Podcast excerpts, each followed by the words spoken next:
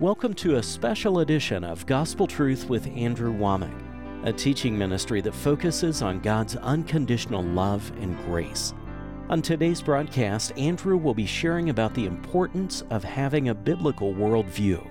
And now, here's Andrew. Welcome to our Friday's broadcast of the Gospel Truth.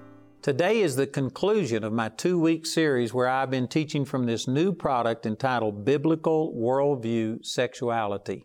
And this is not only me teaching, but we've had five other ministers. We've had Alex McFarland, Pastor Duane Sheriff, Greg Mohr, and Mike and Carrie Pickett uh, have all been teaching on this. We've covered a lot of material. And today, what I'm going to talk about on today's program is to talk about love and tolerance.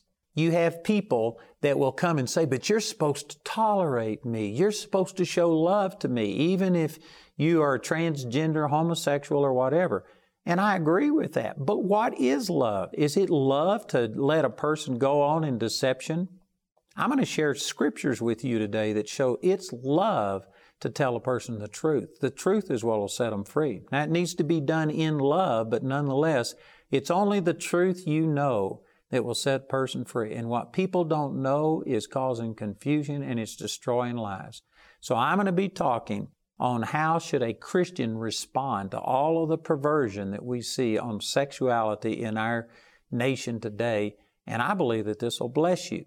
So remember that this is only a portion of what I have to share on this. Uh, so if you want to get the whole thing, be sure and stay tuned. Remember today is our last day to promote this on television. So if you would like this uh, product on biblical worldview on sexuality or the original on biblical worldview foundational truths or the package deal, today is the last day we'll be advertising that. So stay tuned for the end of the program.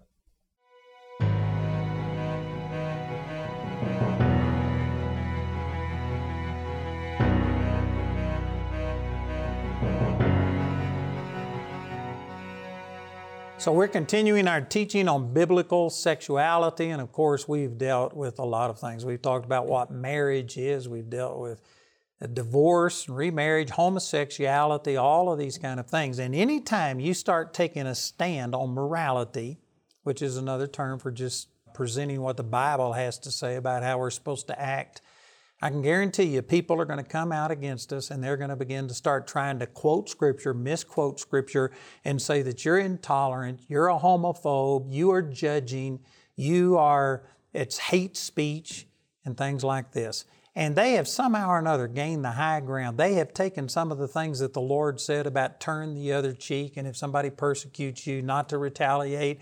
And they have cowed Christians into not speaking up on these moral issues because somehow or another we think it's ungodly.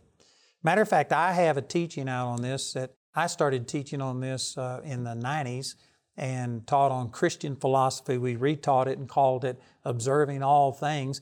And I've had a lot of Christians, people who are even friends of mine, and people who agree with me on what I believe the Bible says and what true morality is. And yet, people who agreed with me, people who've been partners with me for years, quit and got mad and upset because they thought that I shouldn't speak out on these things. If we truly loved people, we would be silent. And that is not what the Word of God says. Let me take something that Jesus said that is often twisted and misused and misapplied. But in Matthew chapter 22, beginning with verse 36, he said, this lawyer came unto him and said, Master, which is the great commandment in the law? Jesus answered and said unto him, Thou shalt love the Lord thy God with all thy heart, with all thy soul, with all thy mind. This is the first and great commandment, and the second is like unto it, Thou shalt love thy neighbor as thyself. On these two commandments hang all the law and the prophets. So I agree with that 100%. Jesus said, loving God and loving your neighbor as yourself. Those are the two greatest commandments. Everything else that God ever commanded would somehow or another fit into those two things. If we could truly love God with a pure heart and love our neighbor as ourselves, that would be the fulfilling of the law. That same thing is said in Romans chapter 13 when it says that nearly all things that are commanded in the law, namely all of these things, are comprehended in this one statement love your neighbor as yourself. It was referred to over in James chapter 2 and other places. So, anyway, I agree with what Jesus said 100%. But people have taken that, and from that, they have said that this means that you're just supposed to love these people. Don't say anything. Don't offend them. If it hurts their feelings, if it makes them feel uncomfortable, you know, you will often hear people say things like this that they saw a certain flag and that made them feel uncomfortable. They had a cross at some memorial and that makes the atheist feel uncomfortable and they will come against it. And if anybody does anything, if they have a Bible study, if they mention God and it makes me feel uncomfortable, then somehow or another you are wrong. You are operating in hate speech. And they will take things like you're supposed to love your neighbor as yourself. If you truly love me, you wouldn't offend me, you wouldn't hurt me, you wouldn't do anything that could possibly cause me any grief whatsoever. Let me turn over to the Old Testament and show you the actual verse that Jesus was quoting when he uh, quoted uh, there in Matthew chapter 22. In Leviticus chapter 19, verse 18, this is the verse that Jesus was quoting, and it says, Thou shalt not avenge nor bear any grudge against the children of thy people, but thou shalt love thy neighbor as thyself. I am the Lord. So that is the verse that Jesus was quoting. But you need to take it in its context. If you take a text out of context, then all you have left is a con.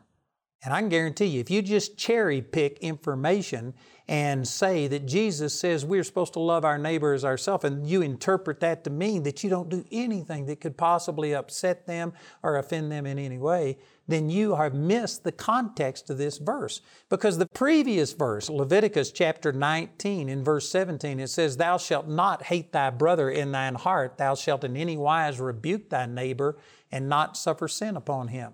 So if you take that verse in its context and put it with verse 17, verse 17 says that if you don't rebuke your neighbor and you allow sin to come upon him, then you hate him in your heart. So it's just the opposite. Jesus was saying, You love your neighbor as yourself. If you were headed towards destruction, if you were driving down a road and a bridge was out, and if a person knew it, and yet they wouldn't say anything because it might offend you. After all, you're in a hurry to get there. You're going 50 miles an hour and they, you don't want them to stop you. And so they just allowed you to go and, and plunge into that ravine and die and stuff. Is that the way you would want your neighbor to treat you? It says, You shall in any wise rebuke thy neighbor. It's love to tell a person the truth. You know, Galatians chapter 4, verse 16 says, Am I become your enemy because I tell you the truth? That was the Apostle Paul, and he was rebuking these people because he was the one that communicated the gospel to him. At one time, they loved him so much they would have plucked out their own eye for him and have given it to him. And he says, But now you have criticized me. You're over here. You're into these things that are completely against everything that I've told you. And he was rebuking the Galatians, and he says, Have I become your enemy because I tell you the truth?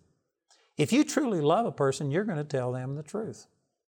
You know, let me illustrate this. At one time I was driving home. I live in Colorado, I live up in the mountains, and Highway 24 is a mountain road. It has a lot of turns in it. It's a four lane divided road, but nonetheless, a lot of turns in this. And I was driving home one night. It was a totally dark night. There was no moon, stars. It was cloudy. It was foggy.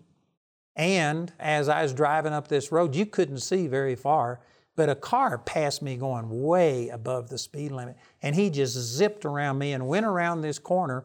And when I got around the corner, this car had hit something in the road, and he had knocked him over on the right hand side. I pulled over on the shoulder right next to his car. He was in the right lane, and in the left lane was a horse that he had hit this horse right in the rear end. And the horse had caved in the windshield on the driver's side. He was laying there with blood and horse poop all over him. And I went up to see if I could help him, and he was still conscious, but he was in bad shape. And that horse was laying in the lane uh, next to us, and its legs were pointed down the hill towards oncoming traffic. And around the corner came a suburban going probably 55 or 60 miles an hour, and it hit the legs of that horse that were outstretched. It acted like a ramp and it just went right up and it launched that Suburban in the air. I don't know how high, but five or 10 feet high in the air and maybe 20 feet or more in distance. And the woman who was driving it was able to regain control of her car and she brought the car to a stop. I ran up there and her head, when she hit that horse, it had made her head go up and hit the roof of the car and there was a bubble where her head had knocked a little bubble in the top of her car. And so she was hurt and I was trying to help her. And as I was dealing with this, I heard other cars coming up the road. So you know what I did? I ran down the road around that curve on a dark night with thick fog, and people were going 55 or 60 miles an hour, and I was jumping out in front of them and waving my arms trying to warn them about what was around the corner. And I guarantee you that because of the conditions, they could just barely see me before they got there. It was dangerous. I had to jump off the road and roll off the road to avoid them some. They would slam on their brakes People would pull over to the side of the road, cuss me out, and say things. But when they got around the corner and saw the wreck and saw what I was doing, I can guarantee you some of those same people that cursed me and waved at me with one finger probably thanked God that I was there to warn them about this. And you know, this is an illustration. If you say that you love a person, how could you not warn them of impending danger? And I can guarantee you, I've already dealt with this subject, but homosexuality is an absolute sin. It is demonic inspired. When a person gives himself over to homosexuality, transgenderism, all of these different things that we've been discussing that are contrary to the Word of God, they have seared their conscience. They have opened up themselves. They have taken away all filters. And they just allow the devil access to them in a way that not only destroys their life, but it is also destroying our society.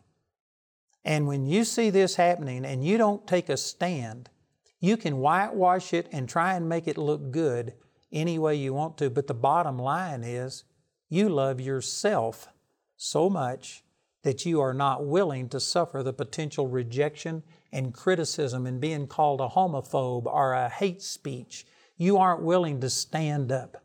You know, it was Dietrich Bonhoeffer that was killed by Adolf Hitler in 1945, April 1945, and he was a clergyman over there. He had actually come to the United States and escaped Germany, but he went back because he felt it was his duty as a German to stand up and to counter this ungodliness.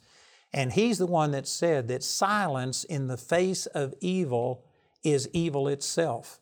Not to speak is to speak. And it's absolutely true.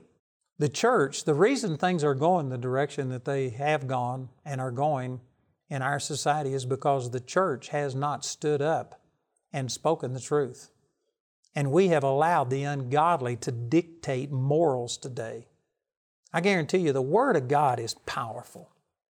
It is more powerful than most Christians ever give it credit for. It's called a sword of the Spirit. And I learned when I was in Vietnam, I would witness to people and they'd say, Oh, I don't believe the Bible. And at first, I let them talk me out of using Scripture because I thought, well, they don't believe it. I've got to somehow or another reason with them some other way. But you know, if I had a physical sword in my hand, you wouldn't have to believe that it was a sword for it to work. If it's a sword, I could still stab you with it. I could still cut you with it, whether you believe it or not. It may not benefit you the way that it should, but the Word of God is powerful and it's a sword and we need to be speaking the truth, whether people say that they believe it or not, because it is the power of God. The scripture says in Mark chapter 16, the Lord worked with them, confirming the word with signs following. God will only confirm His word. God is not out to confirm us, to confirm all of these different things, to make people feel good about Christianity as such. He is out to bear witness with His word. The Holy Spirit is the one that wrote the Word of God, and when you speak the Word of God, the Holy Spirit will convict people. Matter of fact, I firmly believe that when people come out against you and criticize you because you have stood for what the Word of God has to say, it's like when you throw a rock into a pack of dogs. The one that yelps the loudest is the one that got hit. People persecute you and they come out against you for the Word's sake, is what it says in Mark chapter 4. When the Word is sown, immediately afflictions and persecution come for the word's sake. It's people trying to discredit you because they are under conviction. I can stand to be persecuted, but I can't stand to be ignored. If I'm being ignored, it's because I am not speaking the true Word of God. You know, I heard a story about a little boy that the mother wanted him to go to um, some kind of a summer camp, and it wasn't a Christian summer camp, and she had raised him to be a believer. He was a Christian, and anyway, she was concerned about whether he would be made fun of for being a Christian, whether he would, you know, be under pressure or it, whether he'd be bullied and things like this. So she prayed for him the whole time he was gone to camp. And when she went and picked him up from camp, she asked how it was. And man, he was talking about the horseback riding and the games that they played and the canoe and the swimming. And he talked about all of these things. He was just excited about the whole thing.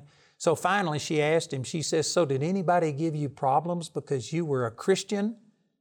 And he said, Oh, no, Mom, nobody ever found out. And you know what? He, I guess, thought that that was a good thing, but that's a terrible thing.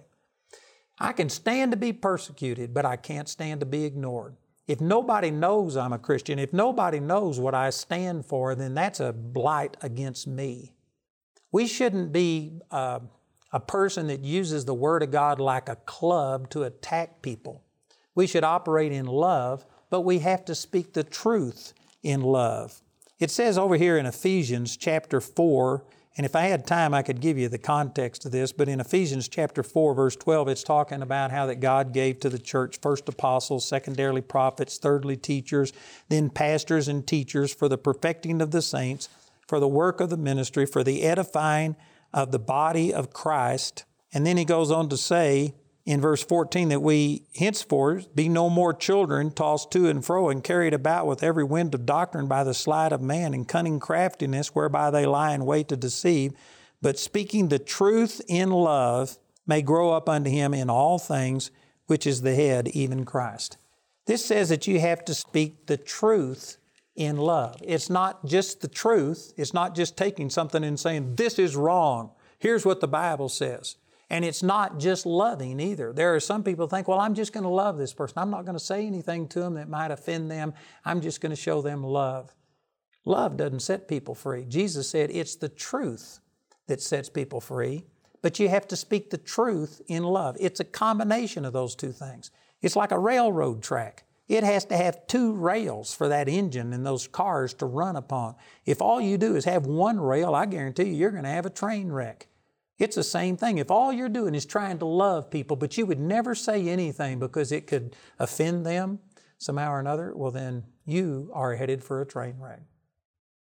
You know what I'm doing, in a sense, is jumping out in front of you and I'm warning you, not only you, if you are one of those that has a unbiblical view of sexuality, but if you are a Christian who even knows what the truth is, but if you aren't standing up and if you aren't speaking the truth in love, then I'm like I was on that mountain road. I'm jumping out in front of you and I'm giving you a warning and saying that this is wrong, not only for the people who are persisting in these sins, but it's wrong for you not to stand up and not to speak out.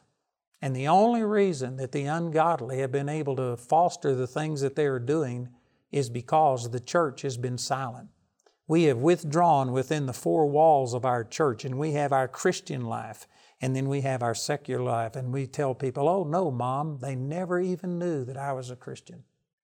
That is not a positive thing. We need to stand up and we need to speak, and we need to speak the truth in love.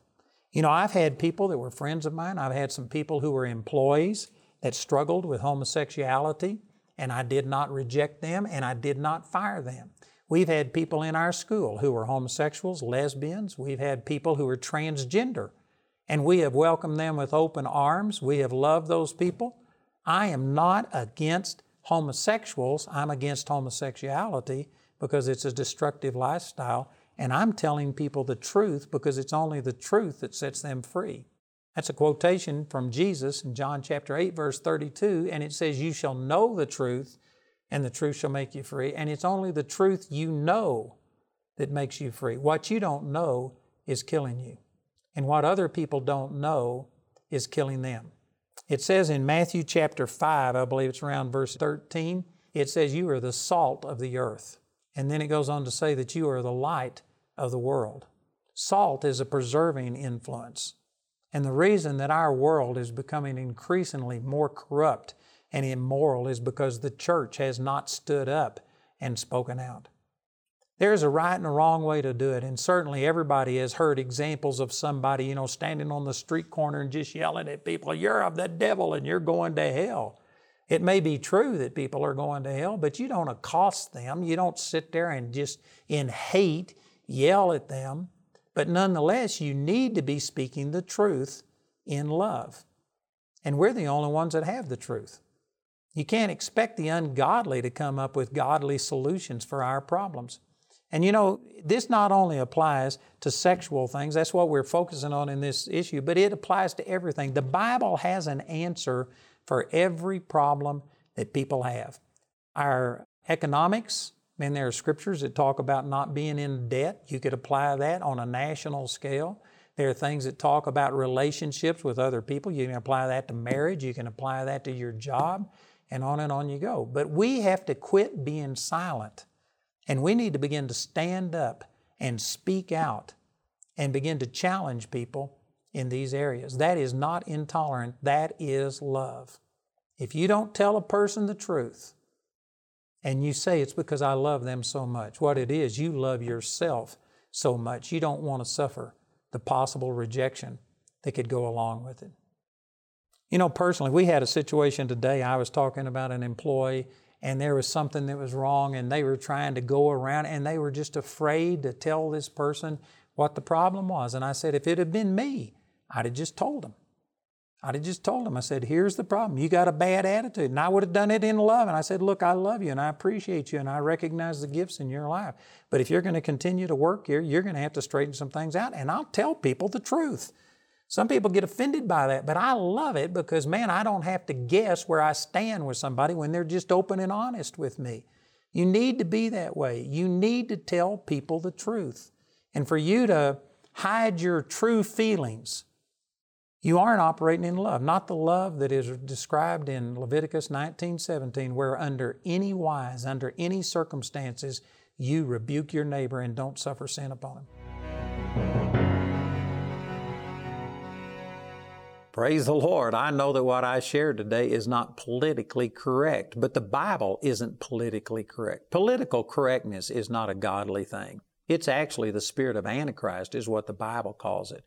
And I countered a lot of things today, but that doesn't mean it's wrong. I base what I've said on the Bible, and I believe that that's a correct attitude.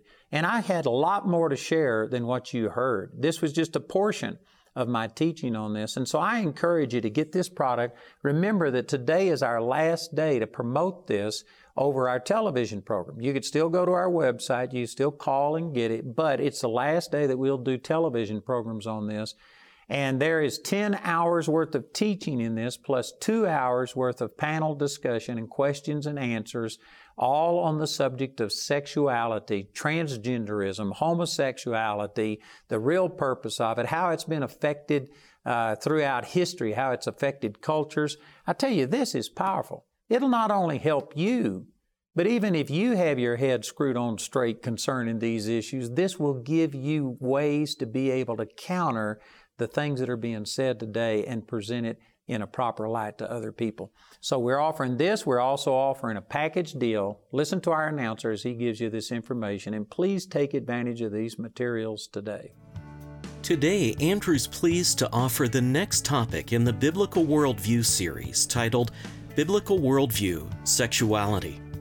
In this series, Andrew's joined by Alex McFarland, Bill Federer, Duane Sheriff, Greg Mohr, and Mike and Carrie Pickett as they outline the importance for every Christian believer to have a biblical worldview with regard to sexuality.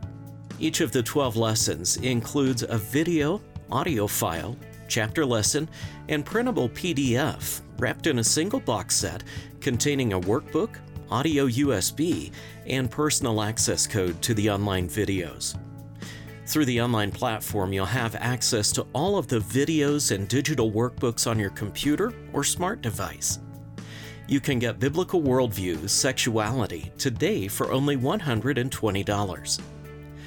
Or you can receive Biblical Worldview Sexuality as part of the Biblical Worldview package, which includes both installments from Andrew's Biblical Worldview series, Foundational Truths and Sexuality. This package has a catalog value of $240, but you can get them both today for only $197. Go to awmi.net to order these valuable resources today. We want to say a special thank you to the grace partners of Andrew Wommack Ministries. Your gifts make it possible to put free ministry materials into the hands of many people in need. If you're not already a grace partner, we ask you to pray about becoming one today. You can become a grace partner or order resources through our website at awmi.net. While there, you can discover more product details and download additional free resources. Or you can call our helpline 24 hours a day, 5 days a week, Monday through Friday, at 719 635 1111. To write us, use the address on your screen. We appreciate your generosity and hope to hear from you today. At the time that I enrolled in classes, I wasn't able to move all the way to Colorado and, you know, uproot my life. The flexibility of correspondence school was one of the biggest draws for me to enroll. I could get things done throughout the day and then I could go home and, and do my lessons.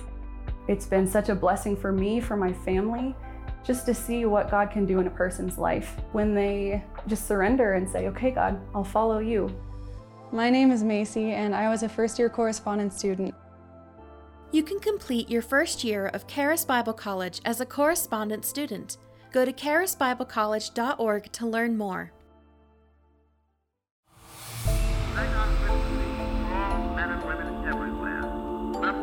Sometimes a gift. Once upon a time, many years ago, in the ancient land of Persia, can change your life forever. Oh,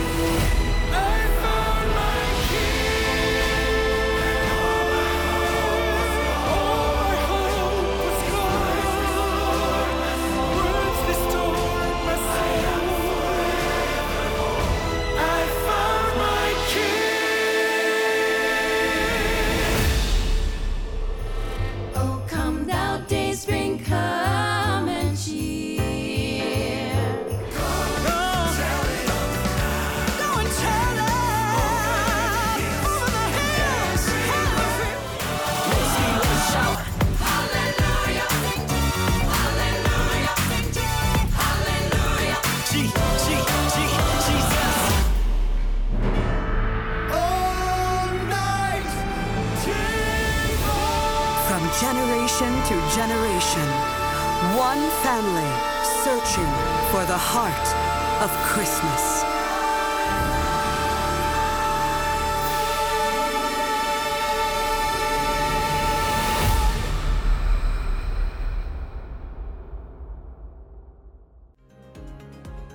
Hello, this is Andrew Wommack, and I'd like to encourage you to check out our Gospel Truth TV. You've got well known people on there like Kenneth Copeland, Creflo Dollar, Jesse Duplantis, Keith Moore, and it's a safe place to be. You are going to be blessed. So check it out. It's 24 7 gospeltruth.tv.